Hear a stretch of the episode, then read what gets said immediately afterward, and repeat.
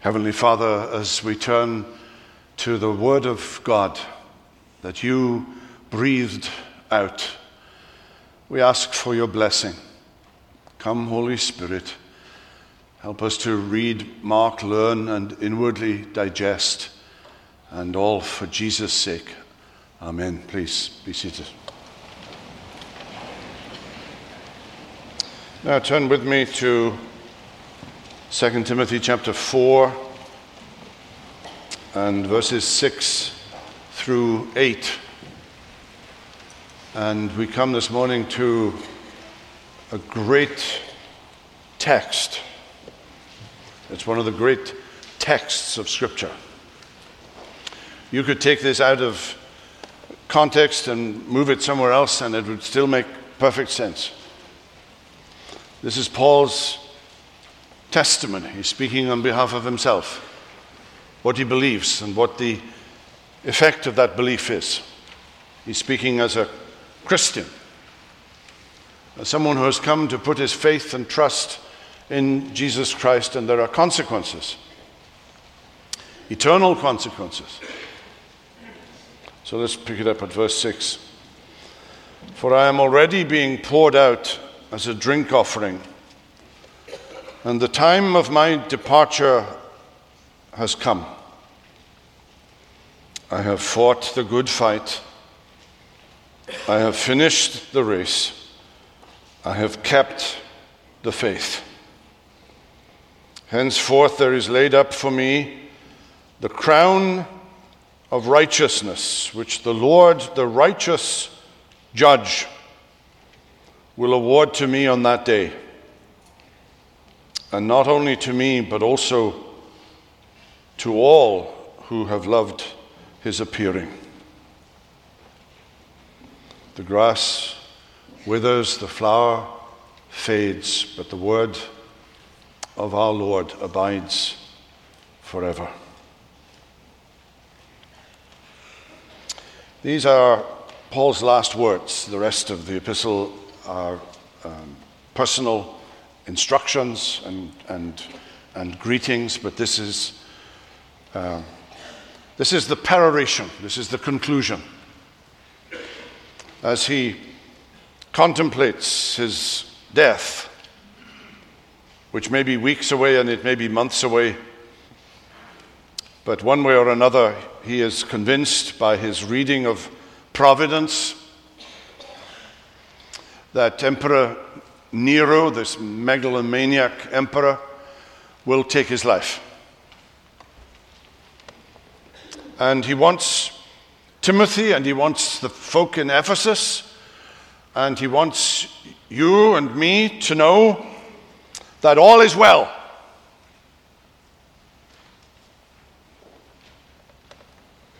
John Wesley said of 18th century Methodists, "Our people die well," he said. Our people die well.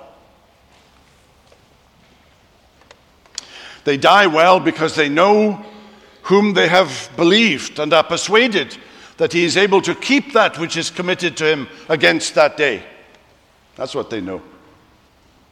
They know who they are. They're Christians. They're the people of God. They know where they're going.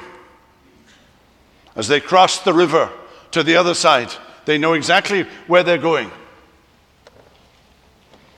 So let's walk through this text together. And the six things that he says.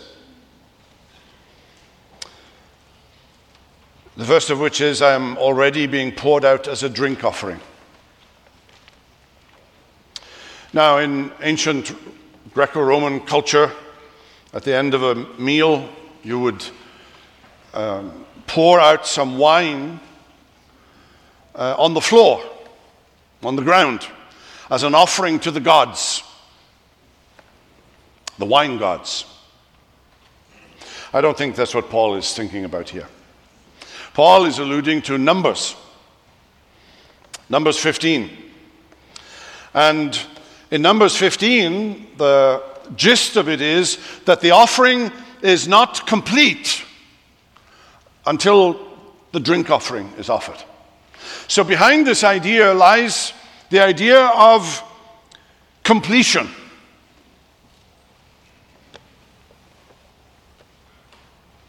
He's reaching the climax of his life. He had been given a charge as an apostle, to be an apostle to the Gentiles, and he had fulfilled that charge.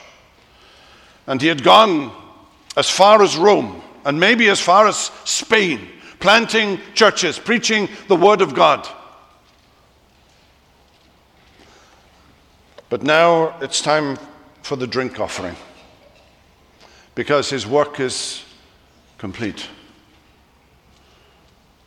George Whitefield famously said that we are immortal until our work is done. And Paul has a sense that his work is done. That which God had charged him to do, he had done to the best of his abilities. He had done what God had asked him to do. He had done it God's way. His song was not, "I did it my way." I was going to sing it to you.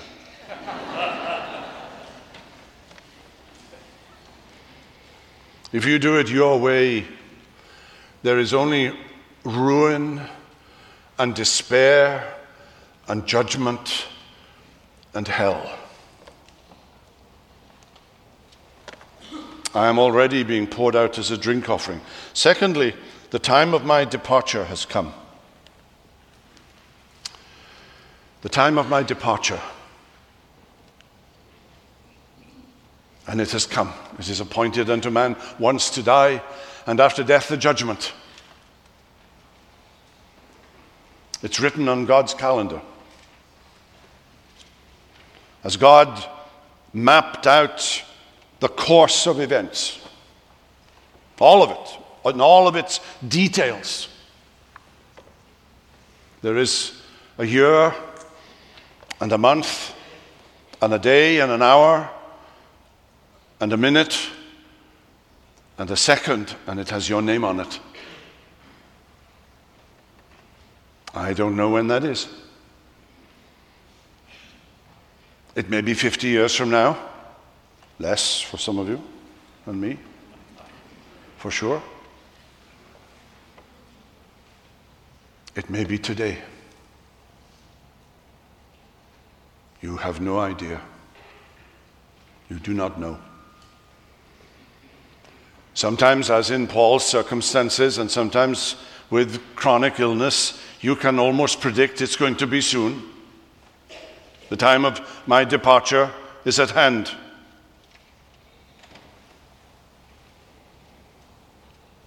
The Greek word is analousis, which contains the verb luo, to loose or to untie. And it's the idea of a ship being untied from its moorings and set sail. I'm ready to sail. The time is nigh. I was in an airport yesterday, and I've seen it far too many times. Delayed. Estimated delay, 3 hours. There will be no delay for your departure. Not in God's timing.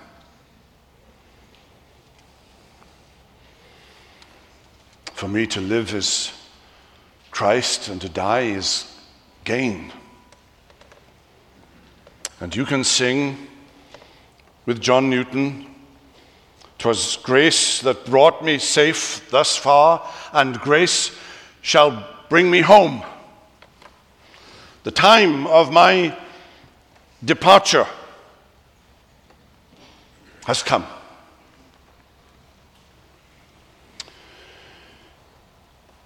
I want you to reckon on that today, whoever you are, however young you are. But that could be true of you today. And if it is true of you today, there must be consequences. As to whom you give your heart to, to whom you give your affection to whom you give your obedience to.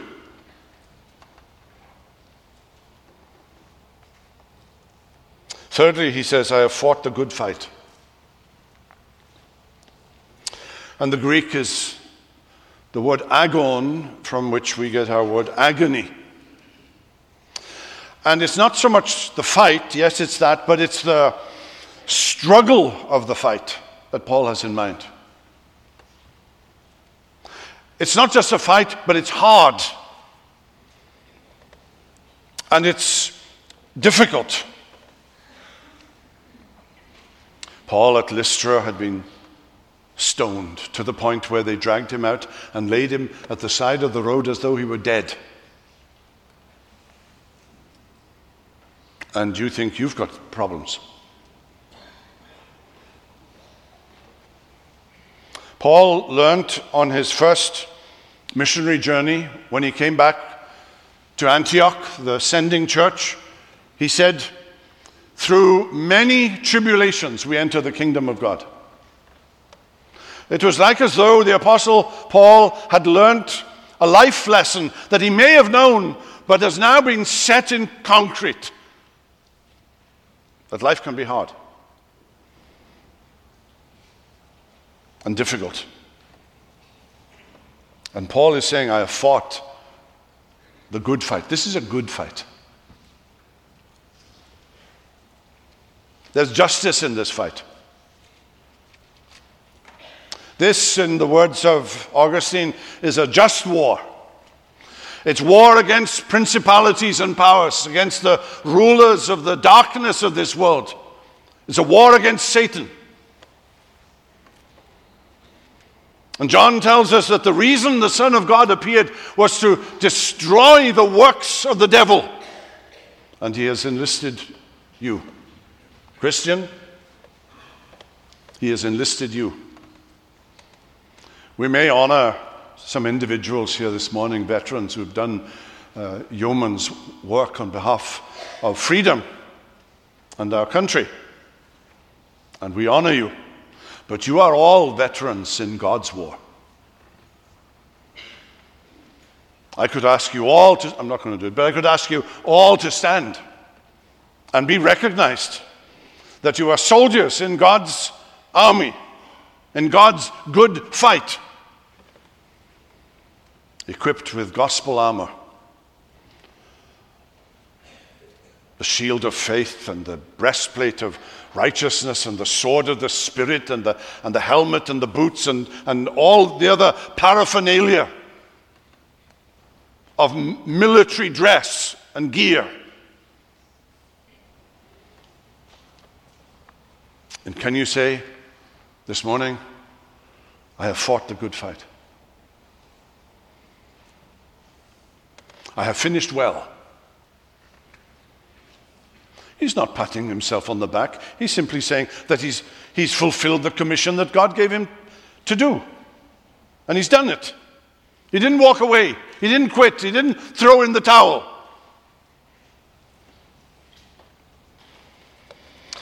In ancient Greece, it was customary to talk about veterans having battled the battle. It's a phrase that occurs in ancient Greek literature. They're battled the battle. And Paul may well be picking up that language here. I've battled the battle. I've fought the good fight. Oh, Christian, you're struggling this morning because of trials and problems and difficulties that have come into your life, and they're weighing down upon you, and you feel as though you cannot go on, but you must go on. You cannot stop. You must call upon the Holy Spirit to fill you and strengthen you and equip you. To get up when you fall down and to move forward, put one foot in front of another, calling upon the Spirit to empower you and equip you. That you might leave this service this morning having had fellowship face to face with Jesus Christ through these signs and emblems that point to him. And the Spirit will lift you into his presence, into the presence of the Lord Jesus, that you might behold him with your spiritual eyes and be strengthened by him in the knowledge that he will never leave you nor forsake you. That having begun a good work, he will complete it unto the day of Jesus Christ. I have fought the good fight. And then fourthly, he says, I have finished the race. I have finished the race. The Greek for race is dromos. And it means that he didn't quit. In 490 BC, a Greek dromo, a Greek runner, called Pheidippides, was commissioned by a Greek general to go to Athens and to declare to the Athenian citizens that the Greeks had been victorious over the Persians in the famous Battle of Marathon. And he ran the whole way. He ran along the coastal shore, involving coastal foothills that he would have to climb. And he reached Athens and told them, "Rejoice, we conquer," and then fell down dead, according to tradition. The modern marathon race, 26 plus miles, is a modern invention in commemoration of Pheidippides from the inauguration of the modern Olympic Games in 1896. I have finished the race. You've seen YouTube clips, no doubt, of runners in long-distance races, and they're coming into the stadium, and they can barely put one foot in front of another, and they look almost drunk. They're dehydrated, they're confused, and they collapse 5, 10, 15 yards from the finishing line, and sometimes somebody will come and pick them up and put their arms around their shoulders and drag them to the finishing line. And maybe that's how you feel. Help me get over the finishing line in one piece, without blotting your name, Lord, because I feel so weak. I have finished the race. I have kept the faith. And he's thinking here of the faith in terms of all that the faith demanded of him as a believer, as an apostle. He ran in the sense, following the theme of a runner, that he had run according to the rules. And Paul may well have in mind the idea that in ancient Greco-Roman sports events, athletes would swear an oath to obey the rules and not to cheat. And perhaps that's the background to what Paul is saying here. I ran according to the rules.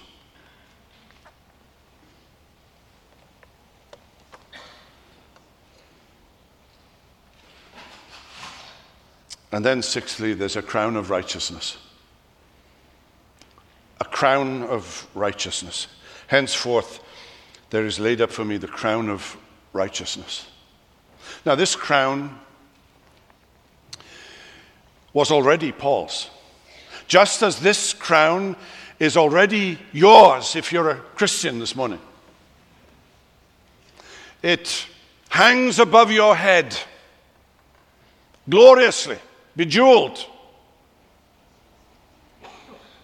In Pilgrim's Progress Part 2, when Christiana is in the house of interpreter. She is shown many things, and among the things that she is shown is a man with a muckrake, and his head is looking down, and he's gloomy, and he's all he can see is the muck. And above him, there's a crown of righteousness that he doesn't see because he's always looking down. We're always looking down, aren't we? We're looking at the trials, we're looking at the problems, we're looking at our country, we're looking at all the stuff that makes the headlines of news, and we look down. And not surprisingly, we get grumpy and angry. Christian, you must look up. You must look up and see what God has done for you in Jesus Christ. He has reckoned you to be the righteousness of God. God made him to be sin for us who knew no sin, that we might be reckoned the righteousness of God. If you're a Christian this morning, God looks at you, and what does he see? He doesn't see your sin. He sees the blessed righteousness of his dear Son. That's what he sees. And sometimes the analogy is a robe of righteousness, and here the analogy is a crown of righteousness, because you are royal, and you are winners. Not through your own strength, not through your own doing. This is God's doing. That laurel wreath that was the gift given to winners of a race, that laurel wreath would be dead within a week. Its leaves will have turned brown. But this crown of righteousness never fades. It is eternal. And it's for all those who love his appearing. He's talking about you. Paul had you in mind. For all those who love his appearing. Now, Paul's sights are the day of judgment and the day of reckoning. And on that day, I will be given a crown of righteousness. But I can be sure right now that that crown belongs to me. How? By faith alone, in Jesus Christ alone.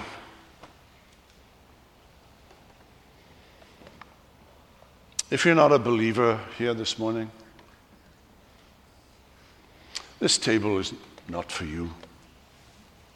This table isn't going to do anything for you. It's not going to save you. What you need is Jesus. What you need is to put your faith and trust in Jesus. Maybe you've been thinking about it for days and weeks and months, and some of you have been thinking about it for years. My dear friend, the day of your departure may be at hand. Every week I read out sympathies. We extend Christian sympathy to this person and that person and that person. A lady who sat right here just a week ago, and she is gone.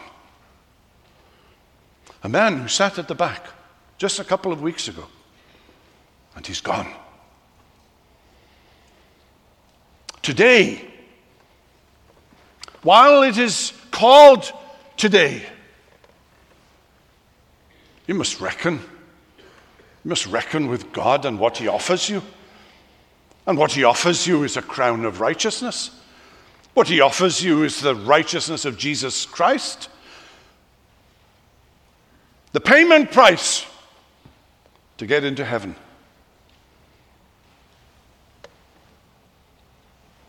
Jesus told his disciples, "Let not your hearts be troubled.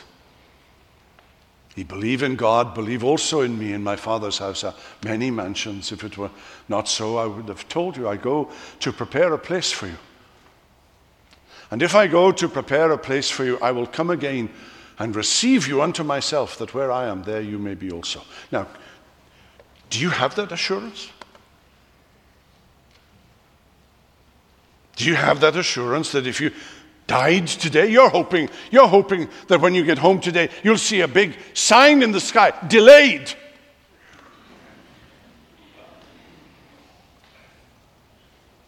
But you won't, because you don't have any idea. And you need to be right with God. You need to have the assurance that the Apostle Paul has. This is not an assurance simply that apostles had. Every Christian has this assurance. Do you have it this morning? He offers it to you. Confess your need, confess your sin. Ask him to save you, and he will. Ask him to make you a new creation in Jesus Christ, and he will. Ask him to take away that stony, Adamic heart and to give you a new one. And that assurance, this precious, precious assurance, will be yours. Just as it is true for probably the vast majority of the people in here today. What glory! What joy! What blessedness to know this and to have this assurance, come what may. I'm safe in the arms of Jesus. Father, we thank you. Thank you for your word. Thank you for this sweet assurance, gospel assurance. We pray that by the Holy Spirit you would speak to those who are still dead in their sins and have never come to you in faith. And we pray that by the power of the Holy Spirit you would draw them to Jesus Christ today. Now bless us as we come to the table, and hear us, we pray, for Jesus' sake. Amen.